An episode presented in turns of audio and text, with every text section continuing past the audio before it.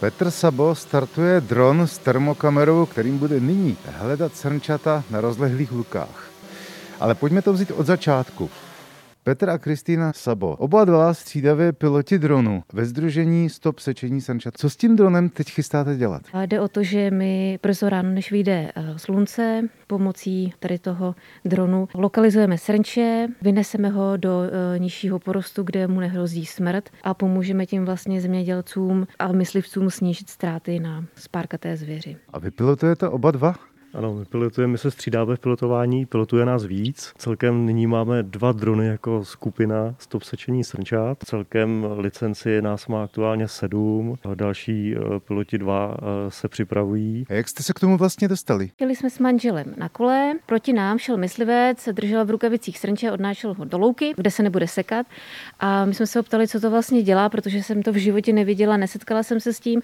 A on říkal, že to je normálně běžná praxe, že je myslivec a pomáhá zemědělcům zemědělci místnímu, eh, aby vlastně neposekala srnčata. Charakterizují se těmito slovy. Jsme skupina lidí roztroušených nezávisle na sobě po různých místech naší republiky, kterým není jedno, co se děje při jarních sečích a jakým způsobem je přehlížen život mnoha živočichů žijících v trávě. Tolik citace z jejich webu.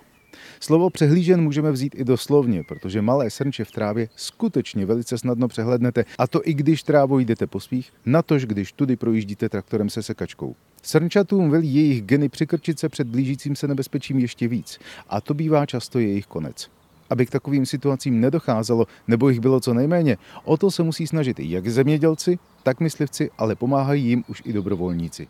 Hlavní jádro spolku Stop sečení srnčat je z Českokrumlovska, ale své příznivce našli už i jinde. Mezi členy spolku patří i člen okresní myslivecké rady v Příbrami Radek Podhorecký. Ten je zároveň i zemědělcem, takže zná všechny tři podoby této situace. My se snažíme, ať už jako myslivci, či jako zemědělci, dělat maximum pro to, aby k těm ztrátám nedocházelo, tak opravdu eh, je to strašný stres, kdy eh, ta mašina prostě najíždí na ty plochy, ať už jsou menší nebo větší rozlohy. A někdy se stane, že těm ztrátám nebo těm poraněním dochází a eh, já osobně, to se můžu přiznat, já jsem si mm, osobně zasek srnče nebo jsem ho zranil do té míry, že jsem ho poté musel rychle usmrtit 20 eh, metrů od akustického plašiče. Jo. A právě taková nepříjemná zkušenost vede velice často k ještě větší snaze něčemu podobnému zabránit. Na akustické nebo pachové plašiče a značky už si zvěř za poslední roky zvykla a tak často prostě nefungují. Navíc rozlehlé několika hektarové louky bere zvěř jako svoji domovinu a ideální ochranu před predátory. Ovšem proti sekačkám se bránit neumí.